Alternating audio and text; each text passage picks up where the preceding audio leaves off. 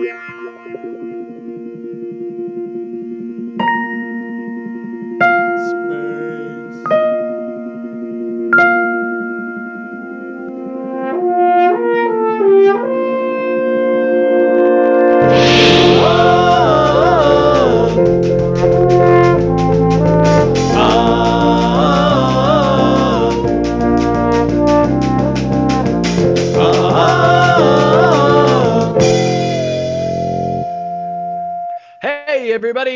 back to the big show. As always, we are here to talk about some Star Trek because that's what we do here on the Brothers Trek About. This week, we are again talking about the original series. This episode, uh, This Side of Paradise, which, boy, oh boy, what an episode, man. I was like, I'm really digging all this Star Trek stuff we've been getting into lately. And oh, uh, the camera's on you, not on me. How great. Anyway, whatever. Moving on. Really digging in some uh, great Star Trek here. I've really been loving all the episodes we've been hitting lately, and uh, I can start to see why now the show has uh, stood the test of time. Now, I have some interesting memories of this show, which we'll get into as we hit the uh, the rewind on it, but it didn't turn out exactly like I remembered it. But we'll get into it in more. And of course, here to help me do that is my brother from Houston, Ken. Say hello, Ken. Peace and long life.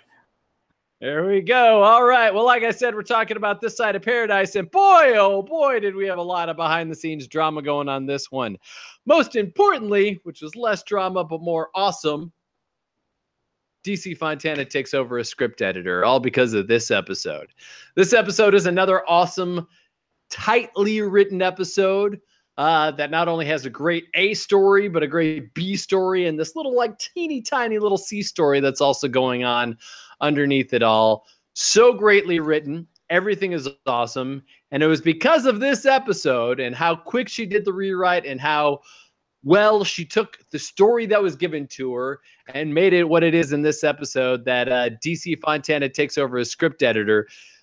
And now, as we say in the service industry, all the aces are in their places here. Everybody's set up. We got Gene Coon here running pretty much the day to day on the show. We got DC Fontana in the script editor position. And uh, I think from here on out, we're going to be seeing some pretty good Trek on top of the great Trek that we've already seen come down the pike. Uh, what have you been fe- your feeling so far on all this great Trek we've been watching? Yeah, the show has clearly, you know, kind of hit its stride by now. We've seen a lot of great episodes. Some of the early ones, you know, had interesting concepts, but maybe missed some other piece that made the episode not quite as strong as some of these mid-season episodes. Uh huh. Feeling pretty good. Yeah, uh, like I said, I've been loving every minute of it lately, and I, I'm just excited. Second season's coming up, and of course, one of the most famous episodes forever coming up here in the next couple of weeks. City on the edge of forever, which talk about some behind-the-scenes drama, but we'll get into that in a couple of weeks. Meanwhile, we're going to be talking about this episode, and it's fun. So. Uh, they had a lot of by the time December hit when this episode was being written, they had uh, already begun to get a lot of scripts back from other writers that were not quite suitable for use. So uh, it was at this point where they were uh, they were really concerned that they were going to be running short on scripts. We know it's happened already when they run short before. NBC finds them and they go into much more debt, and they uh, they definitely can't be doing that on the big budgets that uh, or the smaller budgets that they've been doing on a big budget show. That's for sure.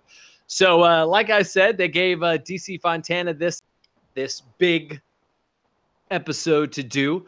Uh, this episode was originally written by Jerry Sohl. Now, Jerry Sohl, you might remember, or you might not, doesn't matter. I'm about to tell you, was uh, the writer of the Corbomite Maneuver, that big episode back in the day. So uh, everyone was glad to have him come back. And he had put together a couple of uh, uh, draft or of uh, treatments first, and then did a couple of drafts. But they just weren't working. Some of the things that they did, or some of the things that he did, was give the spores a consciousness so that uh, they were almost a part of the bigger, you know, everyone who was in it was attached. It was like that episode from a few weeks ago uh, where they land on the planet and they have the the purge and everything that happens. Blanking on the name, I'm so dumb.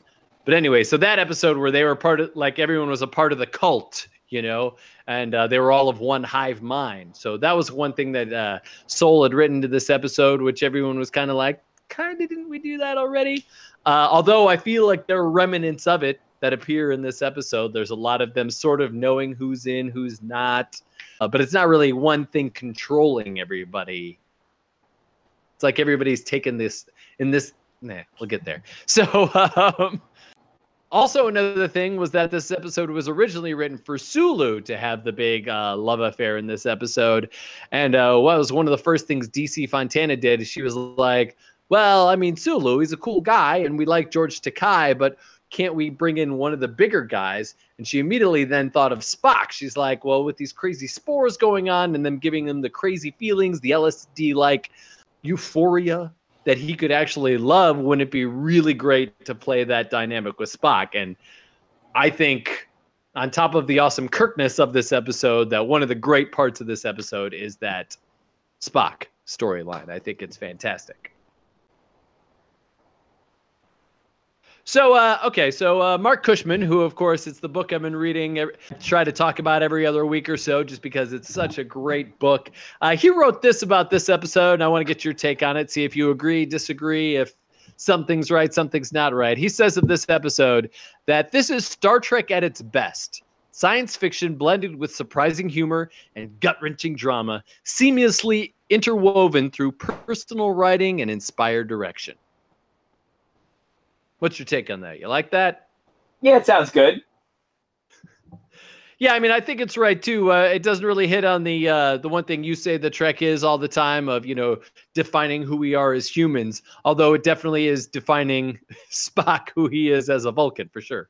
Well, the, there is this one piece that they deal with a lot in this episode, right? Who who we are, and we are things that are meant to confront challenges. We are mm-hmm. not content to be to go back to Landru, the hive mind episode. We we cannot be run by computers who are running our society for us. We can't be protected by spores that give us contentment, but sap our enthusiasm and our ambition. I mean, as soon as those guys get the spores out, they're like, "What have we done? What have we created?" Yep. We came out having some ambition to build something. We've done nothing. Mm-hmm. Yeah, so, that's definitely true. So I guess you are right, or, or I guess uh, it, it does follow uh, follow your take on what Trek is. Yeah, it just gets really specific on this piece. So this is the interesting thing about this episode. This could be simplified, reduced to the Enterprise visits the island of the Lotus Eaters. Hmm. And in one sense, that's totally true.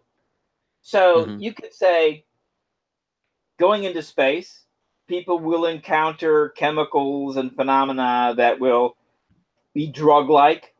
Yeah. Right. So, you know, in the same way that Europeans come to North America and discover chocolate and cocaine and, you know, all kinds of things.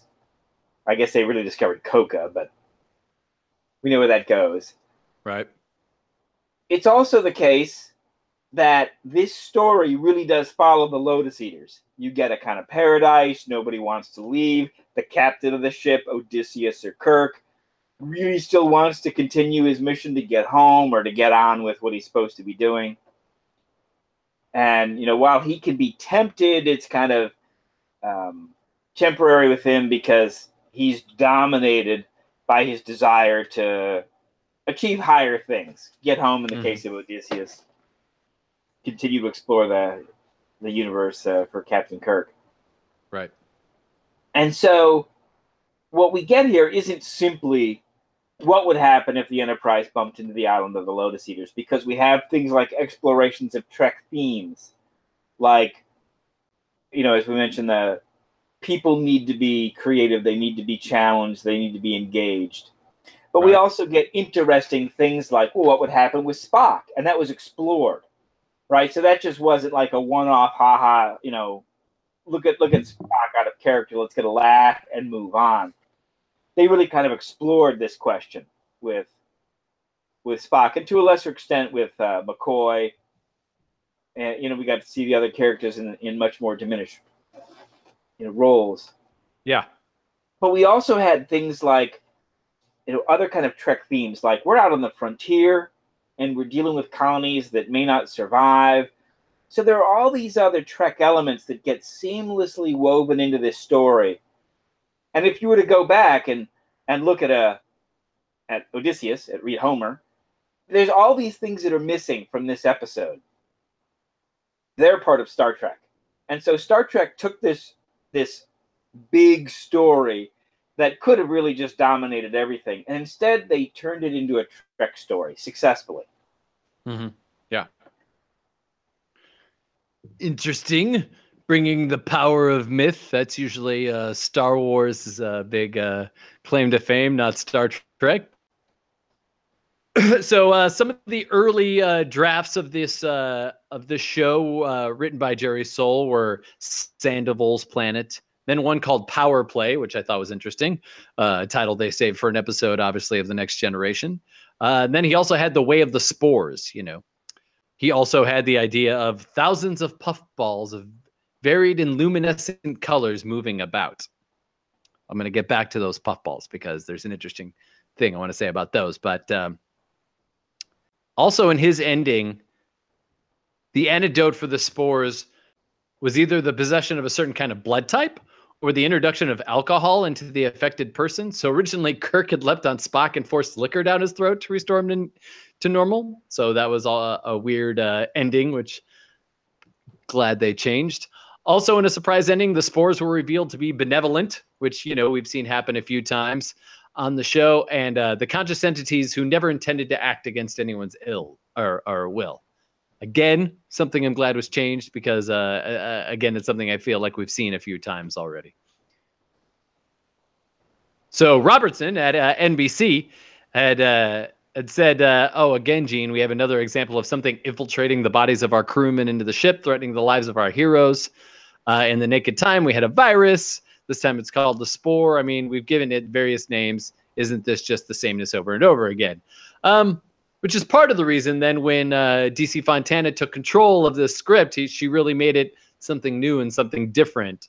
And again, I just can't gush about how much I like the script. It was so well written. And so, of course, then Robert Justman, you know, he gets a hold of the script and uh, he's he likes certain things about it, doesn't like certain things about it, but he does have this to say, which is um, in the script, several times it has the spores floating around.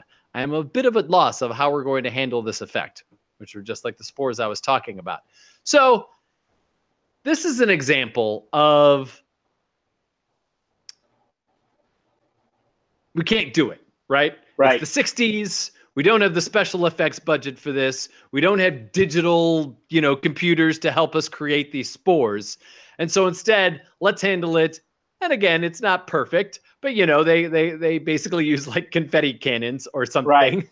to shoot the spores out but it works it's fine so sometimes and i you we've all seen movies like this where it's like oh well now we can do this thing let's do it and be crazy about it you know it's like this is this is one of those things where i say well the creativity is actually in not being able to do the thing you want to you know i mean right. it's as a Star Wars fan, I'm allowed to say this.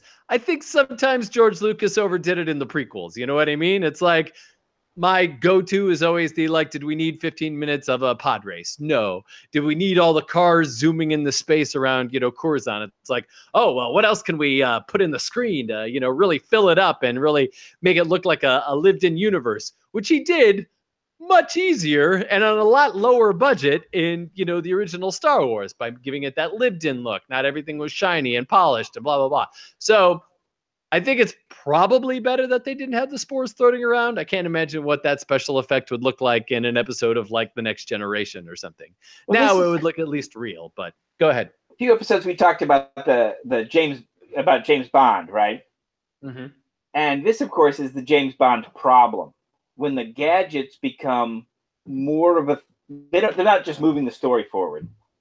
Right. You know, we need to have Bond have. How can we build the story right. around the gadgets? So instead of saying here's a story, you know, Bond needs to have a knife concealed in his shoe. Instead, they're like, we got a knife in a shoe. Build a story around it. Yep, exactly. And so, you know, if they could have been focused on the story and just had better special effects, it probably would have been great. But what you don't want to do is we got these great special effects. You know, figure out what to do with it. Yep. Because that never turns out well.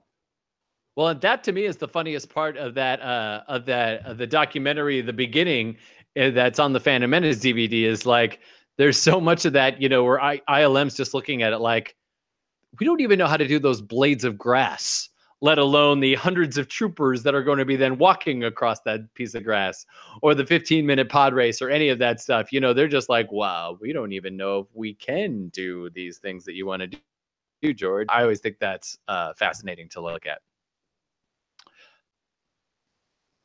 Yeah, at least there, you know, you have Lucas's vision driving things right. rather than ILM figured out how to make grass look realistic. Well, every planet's a grass planet now. well, that's true. That's so, true. You know what you get here is, and this is you know the we've talked about this kind of problem before. You've got setting, you've got character, and you've got plot. Mm-hmm. And Lucas tended to use his special effects to explore his setting to the detriment of his characters and his plots because that's where his interest yes. lies.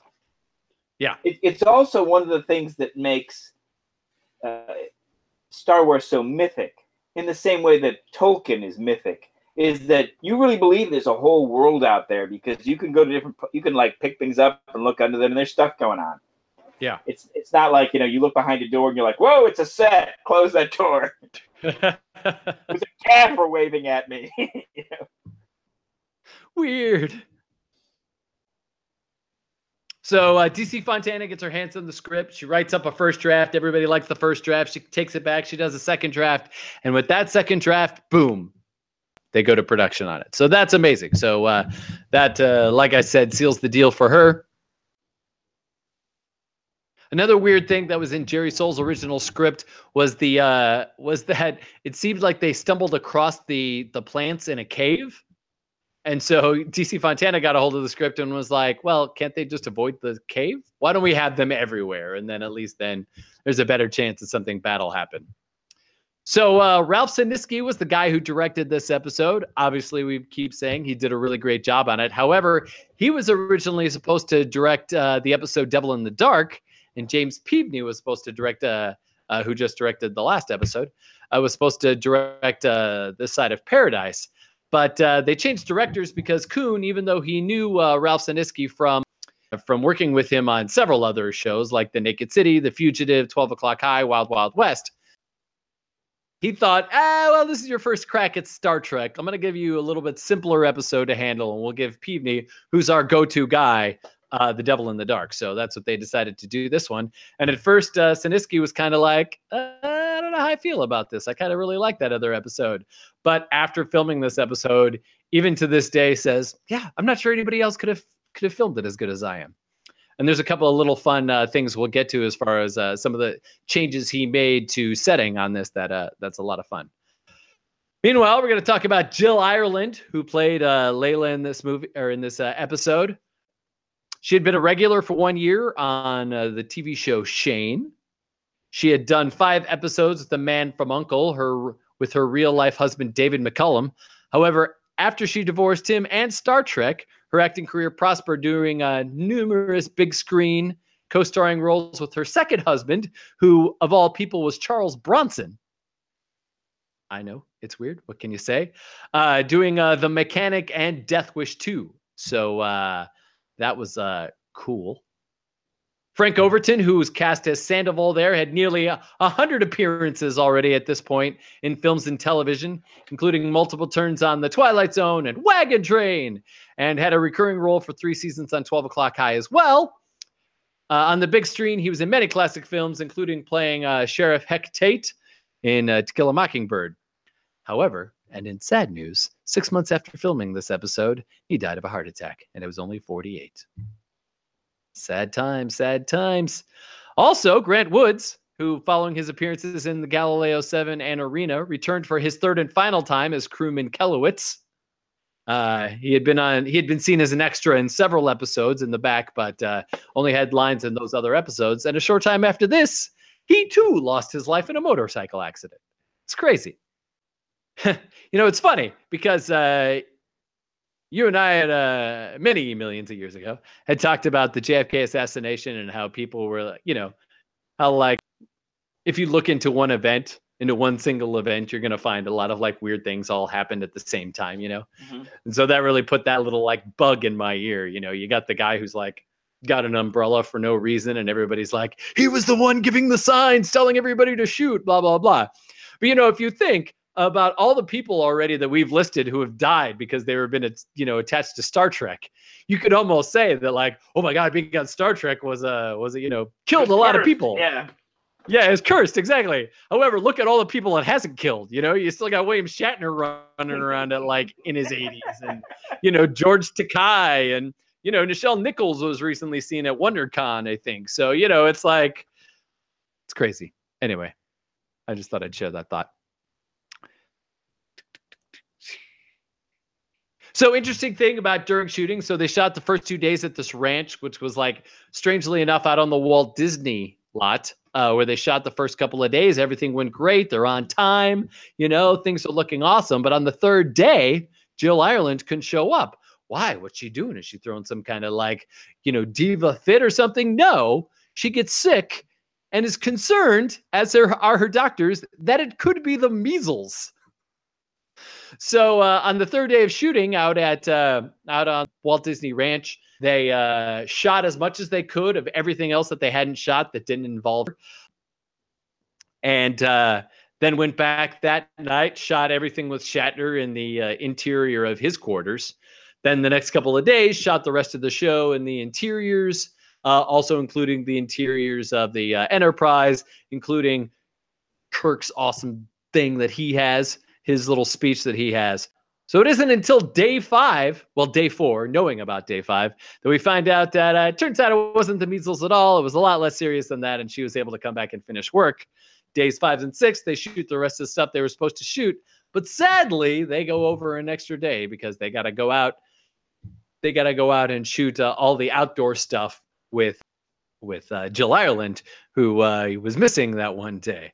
The problem was they couldn't get back onto the Disney lot to shoot where they had been shooting. So they went and shot in a quarry where uh, they sort of faked up some trees in a couple of scenes.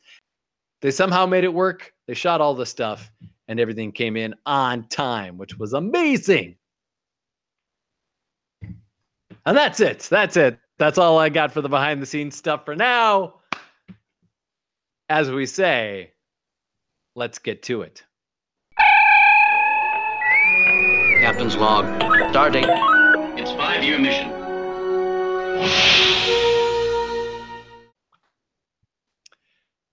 So here we are, this side of paradise begins. There is no captain's log, just tense music as we approach Omicron Ceti 3. Yeah, that was some crazy really- music when they when they show the planet. That was Right? like you know, super tension. Like this is it. This is destruction. Oh no. And then they're like, uh, sir, we're approaching Omicron Ceti 3. You know what I mean? It's like, okay, so they're not even they're not even tense. We're just we're just being set up for some tenseness of, for no reason. Also, want to say this about the music, and that is that this is pretty much a reuse entirely of the music from. Ah, why have I forgotten? Uh, The the other paradise planet where yes, shore leave. Yeah. Yes, shore leave. That And was so- that was the other one. So this is In that one, Kirk had a love theme for his love Yep. interest, and that'll just be reused for Spock and, and Layla. Absolutely, absolutely. But what's funny is that I feel like this is this is some of the music that gets reused a lot. You know, there's some of the battle music which we've heard reused over and over again, but I really feel like in this episode, this is some of the, this is some more of the music that we're gonna hear for the rest of time on Star Trek, which is a good way to save money because why not, right? When you're already you know eighty five thousand dollars in debt or whatever they are for the season. So um, we got Kirk talking to Spock. We infer from their combo that uh, 150 colonists have died because of the Berthold rays. The Berthold rays, Ken. They they apparently only you know take care of animal tissue, not any other kind of tissue that exists, living tissue, just animal tissue. Kirk's upset, you know, like ah, the rigors of you know frontier life. How difficult it must be for these people. 150 colonists dead. Uh, Kirk then asks, you know, Spock, are we going to be in trouble if we send some people down? He's like, no, no, no. The risk is is uh, as low as long as the exposure is limited. So uh, they beam a party of five down. But no, it's actually six people if you count. And there and no security, no red shirts are with them, right? We get a, a biologist who I thought was the blue shirt guy, but turns out is the gold shirt guy. What's going on with that? We got McCoy, Spock, Sulu, Kirk, and then another yellow, and then and then a blue shirt who's not the biologist like you would think because he's wearing the blue. Uh, when they arrive, Kirk uh, looks at the uh, the built fences and the built uh, houses and says, uh, "Another lost dream of some colonists." But not so, because three of men arrive, including Sandoval. They shake their hands and credits roll. We come back to it. We, as the audience, know that they shouldn't be alive because Spock just told us. And he asks again about the Berthold rays. They should be all be dead. They shouldn't let. They, we could only last a week at most, and yet here they are, four years later. Kirk says we're debating in an. what kind of hard grizzled Kirk am I doing? We're debating in a vacuum. Let's get some answers, he says. Sandoval takes them inside the house, and we get our first shot of Layla, who's got soft focus going on and some light behind her that was purposely set there to give her like an aura so that we like immediately liked her, thought she was pretty. And apparently we find out she's actually met Spock before. Spock stone faced as Layla does this sad half smile. There's certainly something going on here, that's for sure. Kirk asks, uh, "Hey, can we? You mind if we run some tests? Uh, you mind if we scan you and the, the planet and everybody?" San- Sandoval's like, "No, fine, fine. Do whatever you need to do." Sulu in a blue shirt end up walking around. Uh, at the very, very first scene, you can see the blue shirt's breath as he's breathing. Uh, what are we looking for? Says, or I'm sorry, hold on. I can do Sulu. what are we looking for? Says Sulu. That wasn't great either. Uh, uh, the blue shirt says anything, anything that, uh, anything that looks wrong. Sulu says, "We're on a farm. I wouldn't know what was wrong if it were two feet from me." As And he says, Scary- sitting next to Right. Chekhov's gun. Exactly. Uh, scary music plays as he sits next to this weird flower. Uh, Blue Shirt calls Sulu over and look in the barn and realizes there are no cows. There are no animals of any kind. Hmm. Cut back to Layla talking to Sandoval. Sandoval says, You know the Vulcanian? there it is again. Another use of Vulcanian. Who knew we'd be like 25 episodes into uh, Star Trek the first season and they're still calling people Vulcanians. well, I know who did know. The Romulanians. the Romulanians, exactly. Uh, we find out a little bit more about her and Spock's relationship. Uh, she loved him, but never knew how he felt. He had said to her he had none to give. And she's kind of a little bit creepy in this scene, just a little bit like, uh, I don't know what's going on here. She's got that like weird, like plastered on smile, you know, that gives her like a, a cult, you know, Yeah. thing. And uh, There is a certain amount of you know Stepford smiling going on in this episode. Yes, certainly. That was, that was a good call on the Stepford. Absolutely. Uh, everybody's really happy to be there and be a part of be a part of what's going on. Elias asks her if uh, she would like Spock to say, to which she says, somewhat ominously, "There is no choice, Elias. He will stay." Whew. Okay, you creepy girl. Uh, Bones is doing his, his due diligence. Everyone is super healthy. Um, in fact, in that earlier Sulu draft, uh, we find out before they go down that he has a, a- acquired a disease that would probably get him dismissed from Starfleet. But after his spore infection, he was fine. Uh, Kind of a little thing that got lost in the playing, but it comes out here. Meanwhile, Spock says uh, there are no animals, no birds or bees. He wonders how any life grows here. Although they did bring some with them. Sandoval bring Kirk, brings Kirk out into the uh, the farm. Says uh, the soil grows anything that we put into it. How convenient. Yellow shirt arrives with the biology report. Like I said, he's a yellow shirt. It's so strange. But uh, he says, uh, but I've noticed that there are just enough crops to sustain the colony and nothing more. There's nothing extra. Hmm, strange. Bones calls him back in, and we find out that Sandoval used to have scar tissue on his lungs from pneumonia when he was a kid, and surgery removes his appendix. But in these readings that Bone had ju- Bones had just given him, he's found out that his lungs are fine and his appendix has grown back. Hmm. Layla, meanwhile, stands and smiles a little creepily while Spock works. Spock tries to continue to figure out the mystery as Layla tries to speak to him about old times. She finally relents and says, I will tell you how this has happened, how we're all still alive and how it's going on, why we're in the condition we're in, but only if only if once I do, you will talk of your feelings. Feelings are alien to me, says Spock. And off they go. She even offers her hand, but he does not take it. Back in the camp, Kirk says, uh, Hey, it's time. I got to get you all out of here. It's my duty. We got to go. But Sandoval refuses the chance. Kirk wants to know what happened to the livestock. Where have they all gone? Sandoval responds with, We're vegetarians. And no, we're not going to leave this fine planet. Cut back to Spock and Layla discussing the plants. All of a sudden, a confetti cannon goes off and Spock is hit. the spores. Oh no.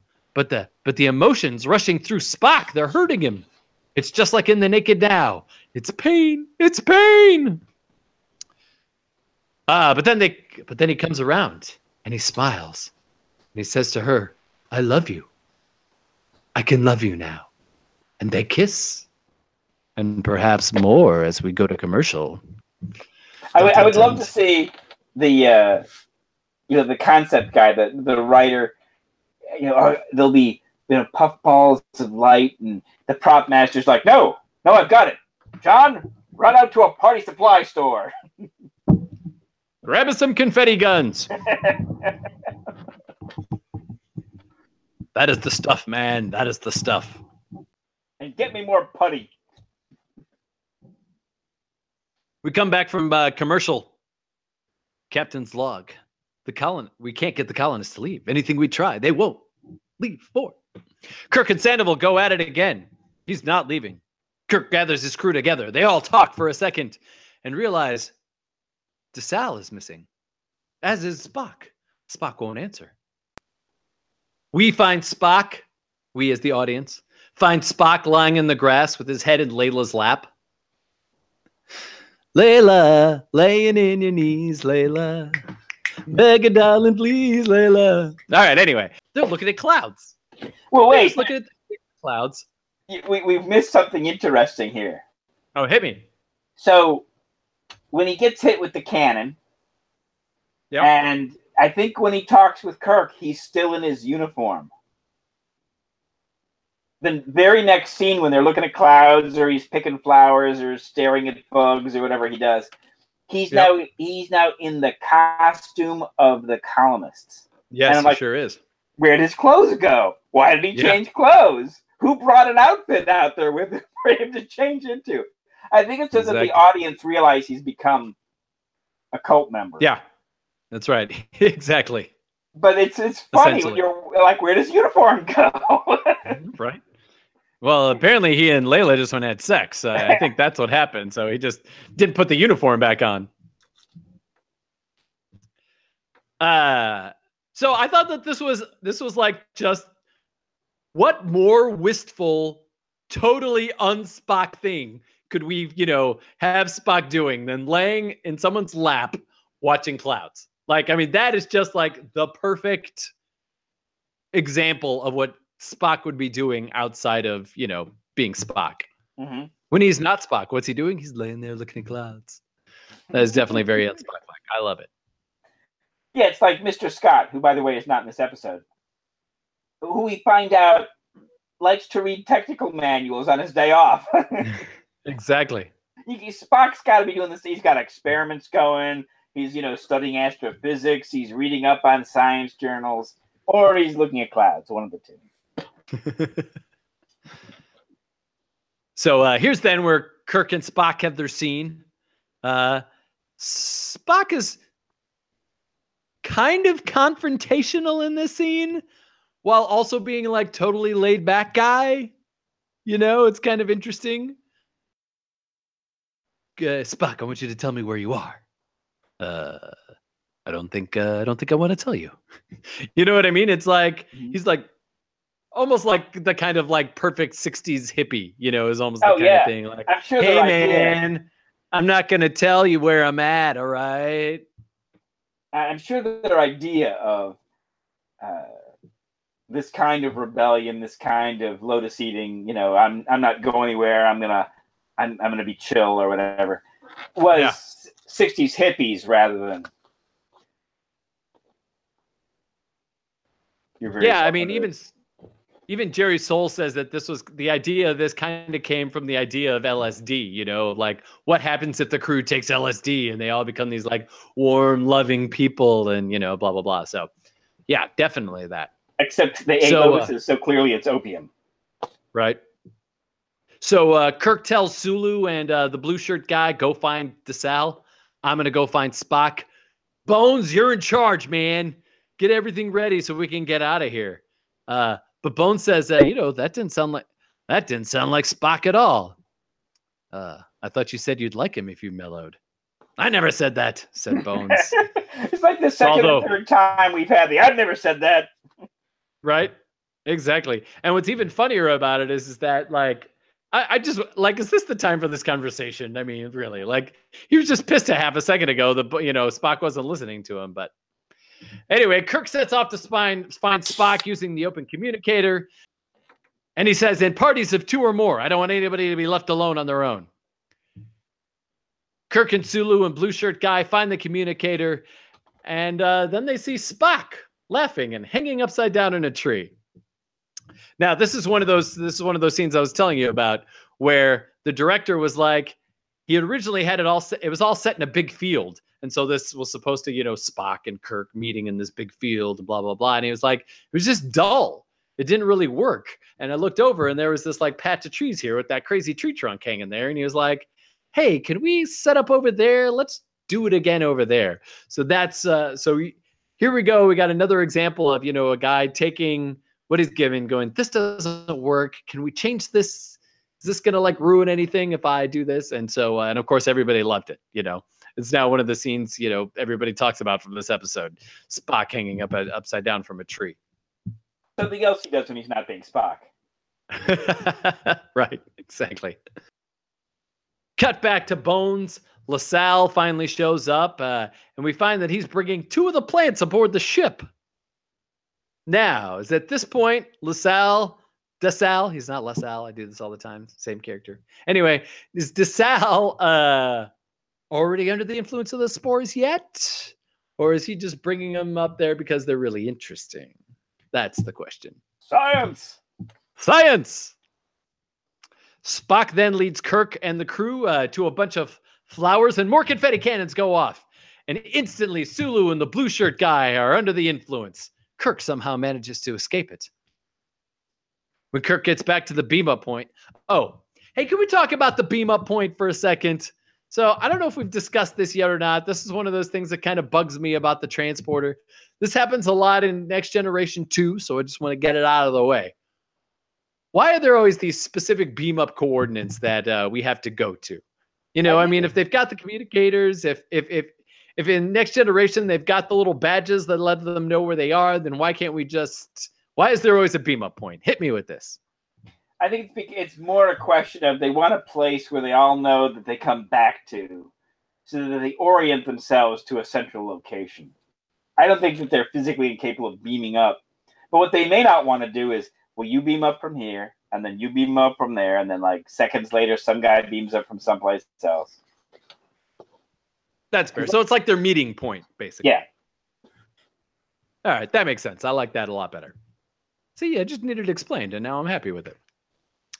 Um, and we have seen him do emergency beam outs too. You know, like uh, that's a Doctor Crusher thing so many times where somebody's hurt and they're like, emergency beam out at these coordinates.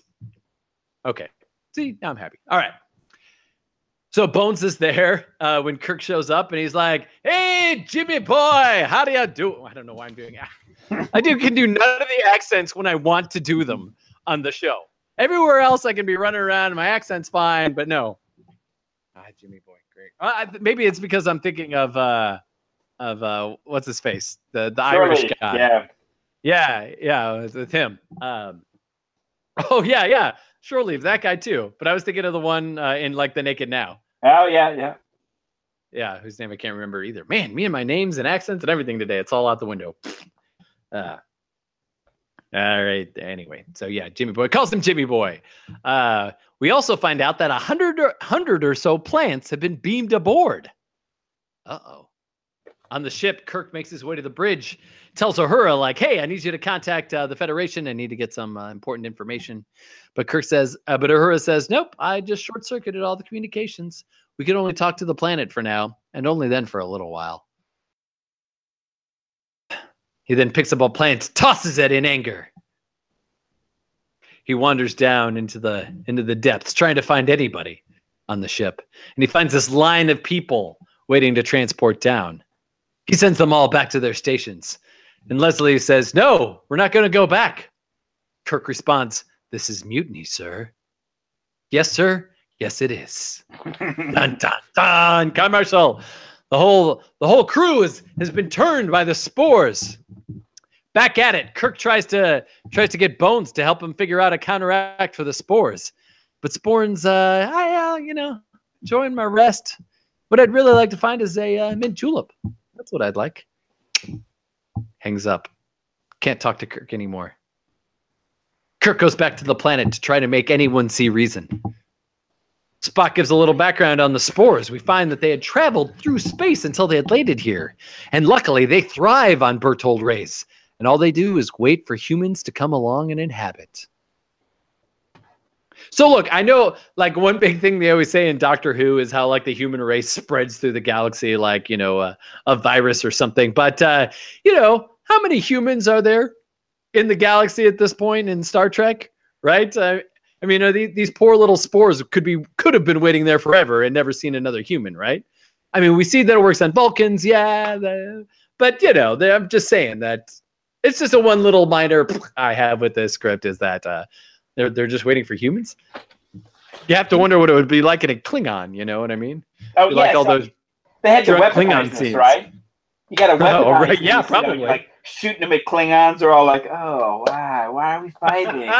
it's wrong, man. Let's let's do the minimal possible work to like grow some grain. I don't know.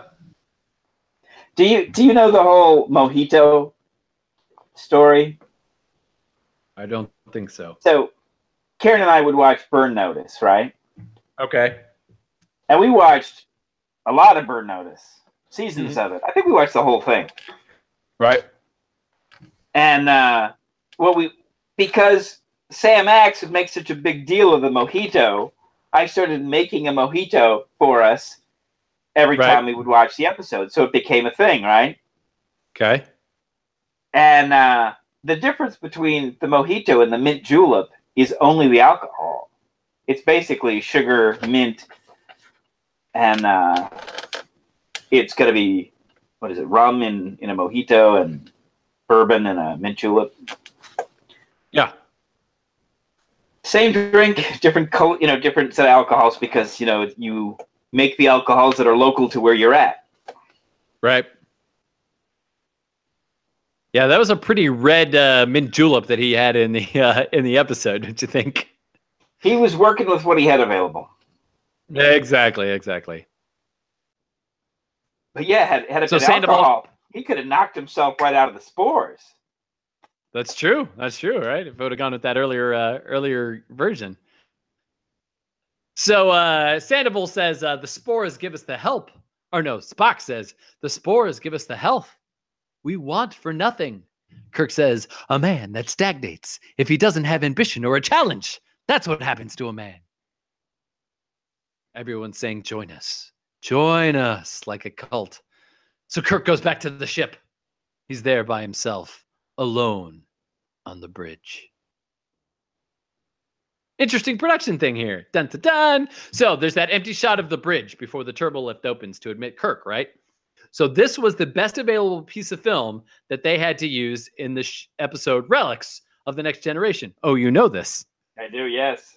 Nice. So uh, basically, they created enough of the set to have Spock's, or not Spock's, Kirk's captain's chair, and then the doors, and then that side to the right. And everything else was just a loop of this scene playing in the background.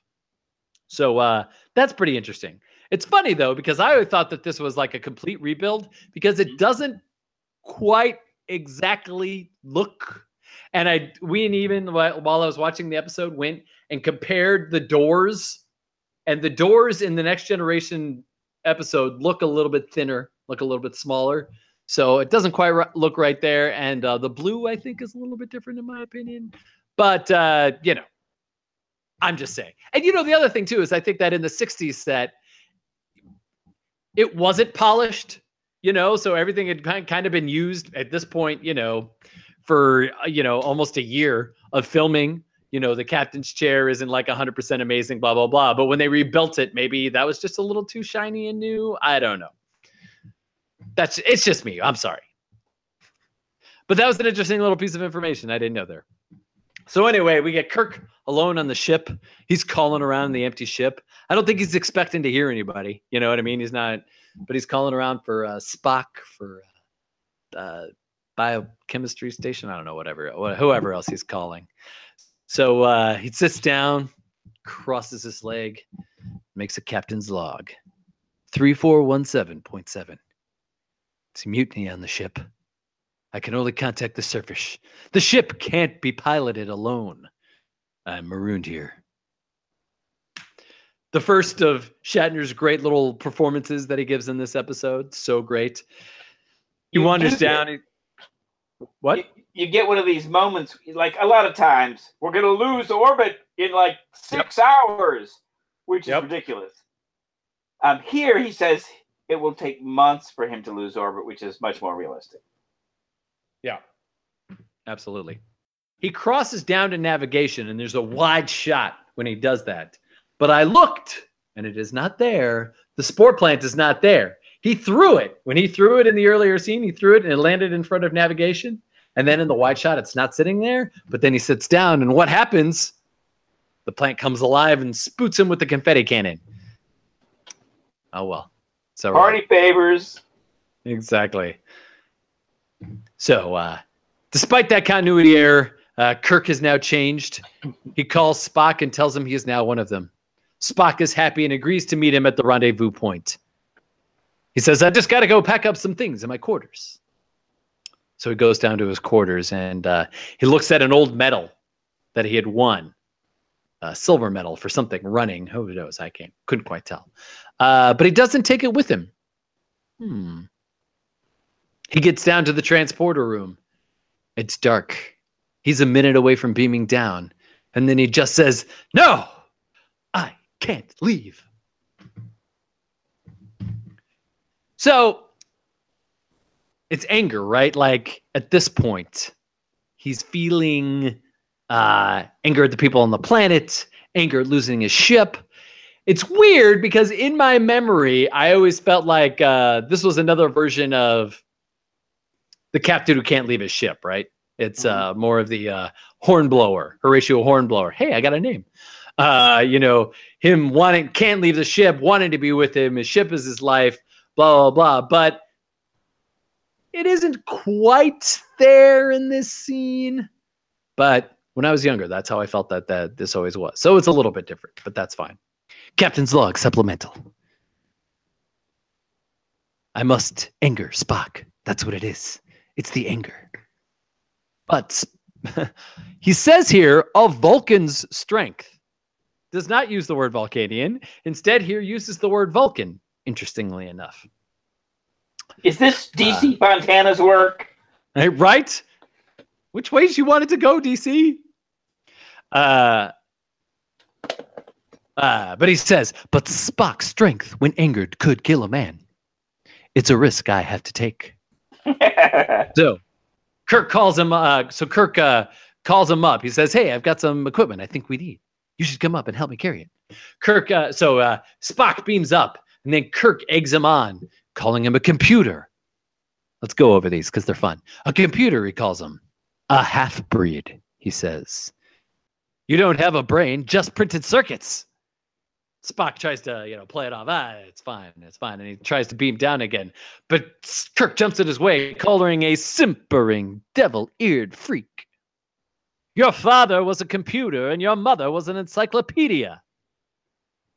My mother was a teacher and my father was an ambassador. Your father was a computer like his son, a planet of traitors. A Vulcan never lived with an ounce of integrity, a traitor from a race of traitors, disloyal to the core, like the rest of your subhuman race. And you had the gall, the gall to make love to that girl.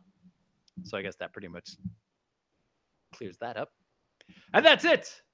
Oh, no, no, no. It continues. A carcass full of memory banks. You belong in a circus right next to the dog faced boy. That's all that Spock can take. And then he wails on Kirk. Boom, boom, boom, boom. Senensky, the, the director, originally wanted to uh, film this wide angle, you know, to sort of hide the stunt doubles, but uh, the transporter the transporter set was too small, so uh, he wasn't able to achieve this. So we get some pretty uh, some more obvious stuntmen working here, but we close going to a commercial with Spock lifting a big cart over his head. The shot from below making him seem larger. Commercial. Back to it. Spock comes around almost immediately. But I love this. There's some great Leonard Nimoy acting here because he doesn't like shake it off right away. You know what I mean? He doesn't go back to. He's clearly affected by this, and he's affected for the next few minutes during this scene. Uh, so that so I thought that was really great. Kirk now uh, comes up with the idea to build a subsonic machine that they can transmit over the communicators. Spock stops them on their way out of the transporter room and says, uh, "Sir, it is unlawful to hit a fellow officer. It's a court-martial offense." Kirk stops and smiles and says, "If we're both in the brig, then who's going to build that subsonic transmitter?" Quite logical, Captain. And off they go. Bones then finds Layla waiting for uh, Spock at the uh, rendezvous point. Bones calls up to the ship. Uh, as he answers, Layla takes the communicator. Now, again, here we can see that it is difficult for Spock to talk to her, yeah. let alone lie to her at this point, right? He's got to lie to her. Uh, he promises to beam her up with McCoy. Kirk asks, uh, Should you be talking to her while she's still under the influence? Spock takes a moment, doesn't answer, and then says, I will be back shortly, sir. Spock beams McCoy and Layla aboard, and she can tell she can tell immediately after one hug. Well, who couldn't? Well, right, exactly. I know. He's back to being Mr. You know, like Robot Man. Truth. Uh, she says, I told you I loved you six years ago, and here I am repeating myself. We could have a life there. Oh, we could not have a life there, but here we can. Come back with me, she says. So uh, we not only have a problem here with the spores, but uh, Spock's only chance at love here, too. At love here. Spock says, I have a responsibility to the ship and to that man on the bridge. It's a different kind of love.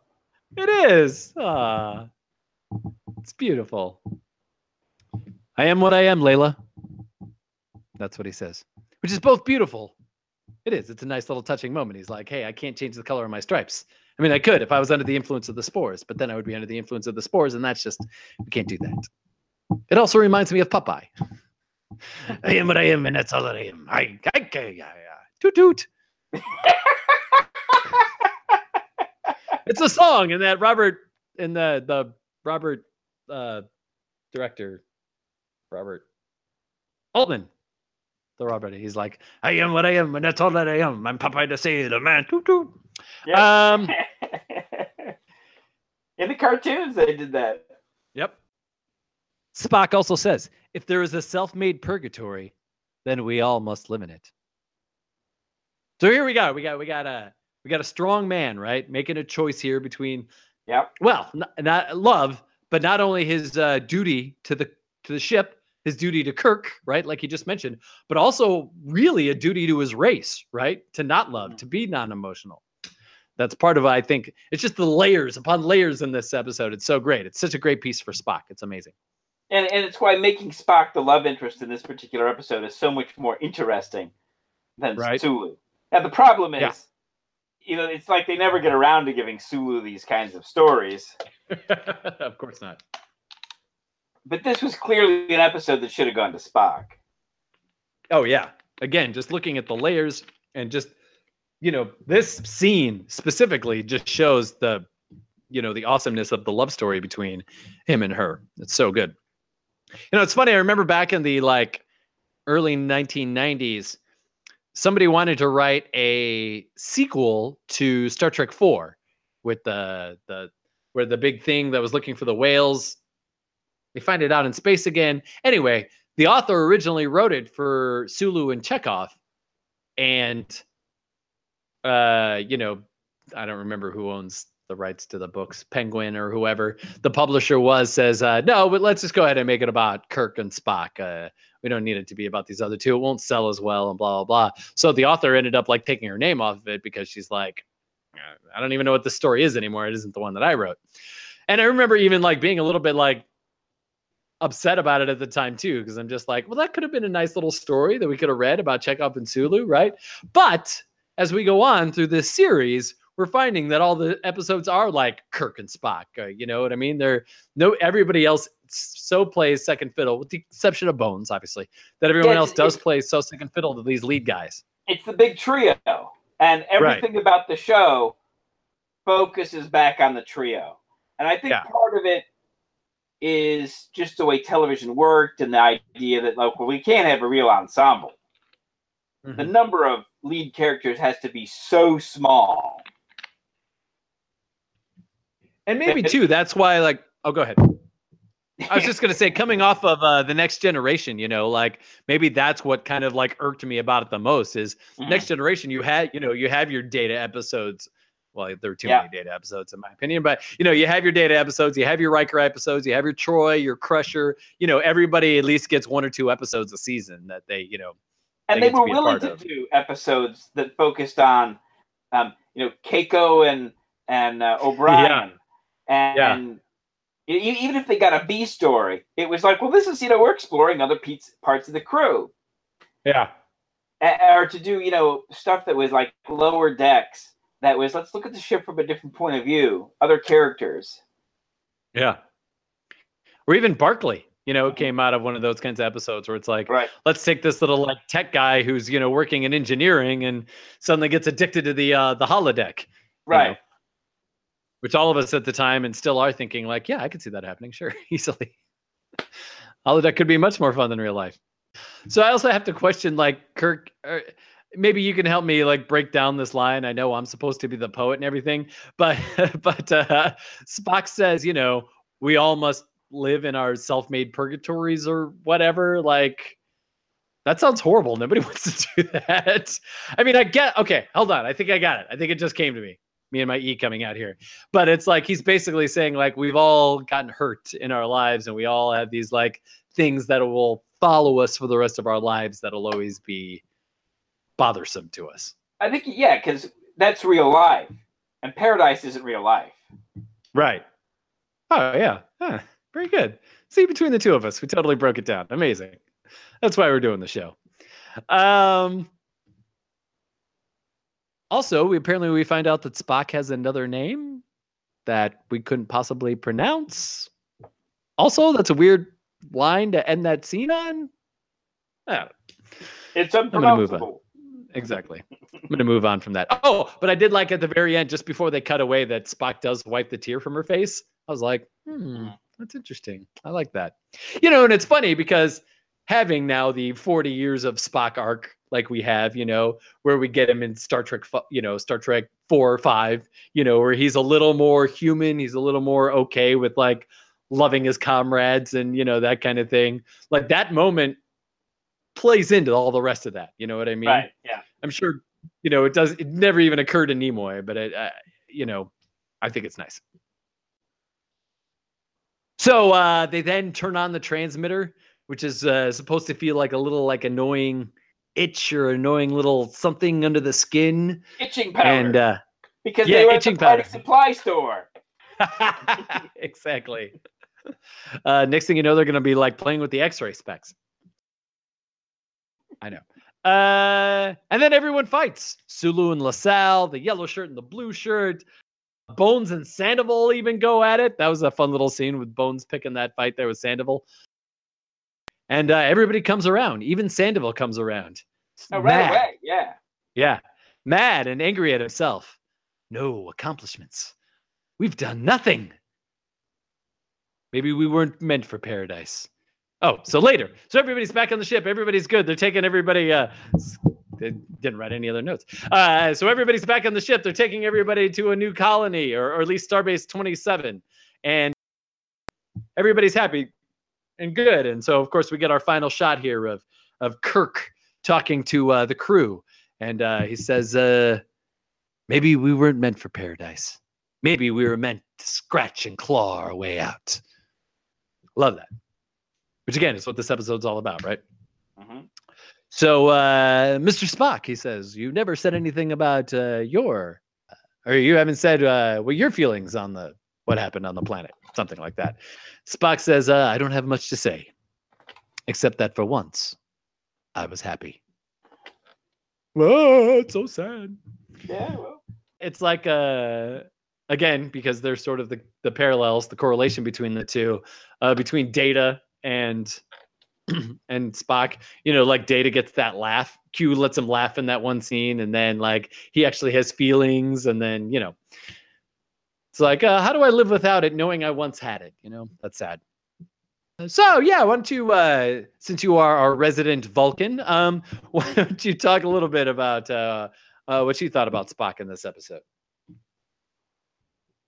So, in, in one sense, what they get to do is take the Vulcan out of Spock, right? Mm-hmm. And Right. then they, of course, they put it back in. True. And you know, it's difficult to imagine losing your Vulcanness and, and not being like, oh, this is this is awkward and unpleasant and I don't like it. Right. But instead, he was happy. So I'm sure that was the spores. It was the in- intoxicating effect of the Yeah. spores. Yeah. Well, you know, it's too interesting because Nimoy was even worried. You know, once he, he read the script, he was like, you know, we've created this character. Are we going too far afield? Blah, blah, blah. But then once he read the script, he was like, I love it. Totally great. Great job. You know, and uh, Entertainment Weekly liked this episode. The magazine picked it as the eighth best Trek of all time. And uh, so did Leonard Nimoy. He put This Side of Paradise in his uh, among his uh, half dozen favorites, as uh, was written there. I can totally see why once he kind of gets recovered, he wants to go Yeah. back to being his normal self.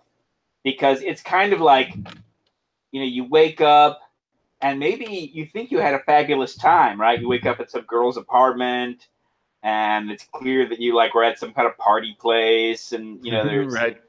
Uh boy must have had a great time last night but this is not who i am this is not what i want to be at i am i think i should go to work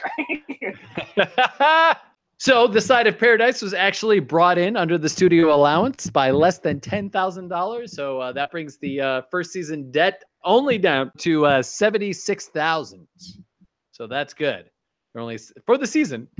They're only seventy six thousand over budget. So that's not too bad. quarters of an episode uh in Yes, uh, exactly. Jerry Sohl gets uh, gets sent the script with DC Fontana's name on it, and not only is he unhappy about the fact he doesn't even get the credit on it, but he's upset that they uh, basically completely changed the script. You know, so uh, he's pretty pissed about it. He insisted that the screen credit be given to Nathan Butler instead, uh, just because of how uh, upset he was about it. Uh, he even went so far as to uh, write a letter to uh, the Science Fiction Writers Association newsletter, and and basically like trash Star Trek and and Roddenberry himself for all of these continued instances of you know being rewritten of Star Trek rewriting you know famous people's works. But interestingly enough, the first person to rush to uh, Roddenberry's side and Star Trek Homer. uh, because he he was still on board with it. No, was Harlan Ellison, of all people. Uh, he was bothered by this, and he went public with his opinions, blasting Sohl uh, in, the November issue of the uh, Science Fiction Writers Association newsletter. Sohl then, uh, a couple of months later, saw Space Seed, and then sent you know Roddenberry this like kind of goodwill thing, basically saying, "Hey, I really like that episode of Space Seed. I think that's like some of the best stuff I've seen on television lately. Great job." And Roddenberry's response was basically like, "Hey, thanks. We like getting great reviews on television that we've written." You know, so it's kind of this little like dig back at him. And uh, unfortunately, there was a lot of correspondence that goes on between Sohl and uh, Roddenberry, where Sohl again is kind of trying to like, you know, Made some fences. Yeah. yeah, meant some fences, and Roddenberry is like having none of it. It really uh, kind of sucks. So, uh, but Sohl does come back, but it isn't until late. Uh, it isn't until late until season three that he comes back, and uh, of course, by then the show's almost over. So it's so sad. Uh, there was a lot. A lot of that correspondence now is in the the Cushman book I was telling you about. These the voyages, as I continue to tell you about, and you can read all the letters, and it's uh, it's amazing. Some of the letters as they are written, and that is it. That is all I have for this week. That's amazing. Anything else that we didn't get to from you, sir, No. About this episode? All right, well, that'll about wrap it up for this episode. As I was saying, The Devil in the Dark is the next episode here. Big Spock mind meld episode, and I think, if I recall correctly, it was also during this episode that William Shatner's father died. So, ooh, some interesting behind the scenes stuff going on in this episode, and more. You know, we always love to talk about the behind the scenes stuff, so make sure you join us next week. As always, I'm saying goodbye. Say goodbye, Ken. Live long and prosper. There we go. Perfect. And we will see everybody next week.